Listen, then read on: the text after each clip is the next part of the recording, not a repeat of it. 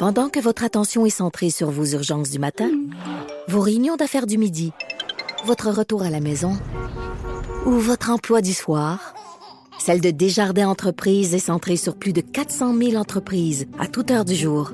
Grâce à notre connaissance des secteurs d'activité et à notre accompagnement spécialisé, nous aidons les entrepreneurs à relever chaque défi pour qu'ils puissent rester centrés sur ce qui compte, le développement de leur entreprise.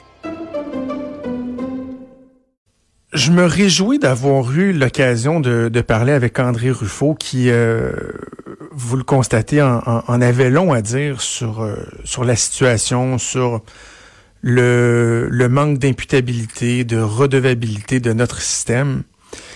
En même temps, il y a quelque chose d'un peu préoccupant dans le fait que ce matin, grâce au, au concours de mes collègues extrêmement efficaces, on a, euh, je, le dis là, sans que ce soit péjoratif, mais on a dérangé Madame Ruffo pour qu'elle vienne nous parler, parce que lorsqu'on se penche sur cette question-là, lorsque vient le temps de parler de notre système qui protège très peu nos enfants, on se dit bon ben à, qui on peut en parler là? Dans plusieurs dossiers, il y a des dossiers qui arrivent, on se dit bon ben, c'est quoi l'expert dans tel tel tel tel tel dossier? Et qui a repris le flambeau de euh, Madame Ruffo? Madame Ruffon, qui, parce qu'elle brassait euh, la cage, a carrément été poussée vers la sortie. On a tenté de la destituer jusqu'au point où elle a finalement décidé de démissionner. C'est en 2006, si je me trompe pas. Mais je trouve ça, je trouve, ça inquiétant qu'on doive se tourner vers Madame Ruffo, même si, encore là, son, son bagage, sa connaissance, c'est pertinent, c'est intéressant de l'entendre. Mais comment se fait-il qu'on a l'impression qu'il n'y a pas personne qui a pris le relais? Et là, euh, je, prends un instant pour parler de, la DPJ. On en a glissé un, mot, euh, Mme Ruffo et moi, tantôt. Le, le, point de presse qui a eu lieu autour de 11h30, 11h40, pas longtemps avant qu'on entre en ondes, était carrément révoltant. Révoltant. Ils se sont sentis obligés de sortir sur la place publique pour nous dire des foutues banalités, des généralités, de même pas être en mesure de confirmer ou d'infirmer que la DPG est au dossier.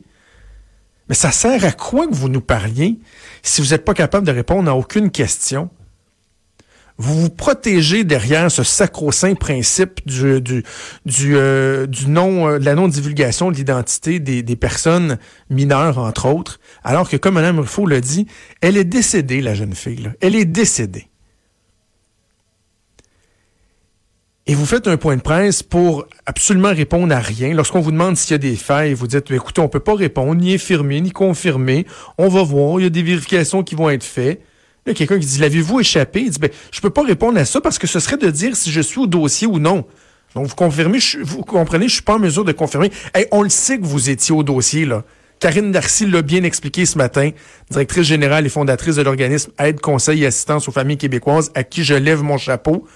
Je pense à vous, Madame Darcy, comme on pense aux gens de la famille de la petite fille qui est décédée, parce que clairement, vous avez tout fait en votre pouvoir pour intervenir auprès de la police, auprès du système légal, auprès de la DPJ. On a tenté plutôt de vous faire fermer la gueule, à vous, à Mme Darcy, aux gens de la famille. Je ne sais pas si vous avez lu le statut Facebook de l'oncle de la petite fille. Je vais vous en lire un extrait, OK?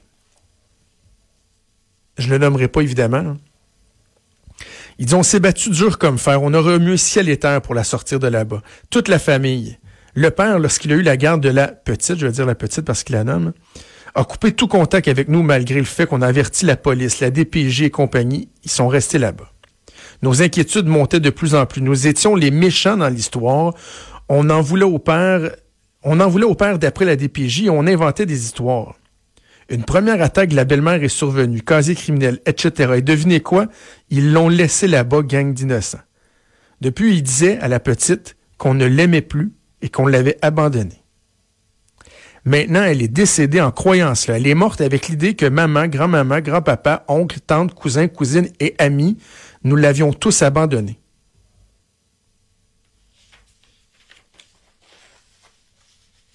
Tout était là.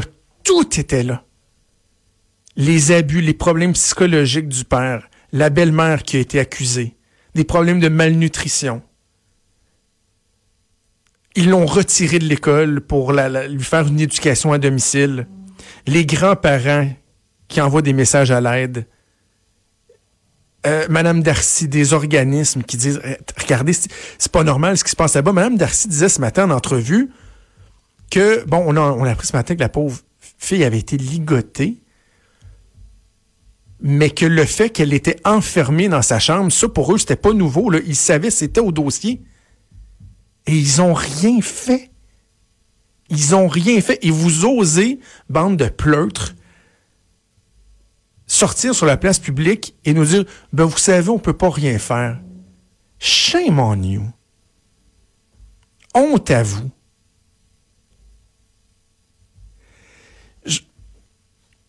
Ce que je trouve épouvantable, évidemment, j'imagine qu'on a des enfants, c'est encore pire que ça. C'est encore pire. moi, je regardais mes deux enfants qui ont 4 ans et demi, 8 ans ce matin.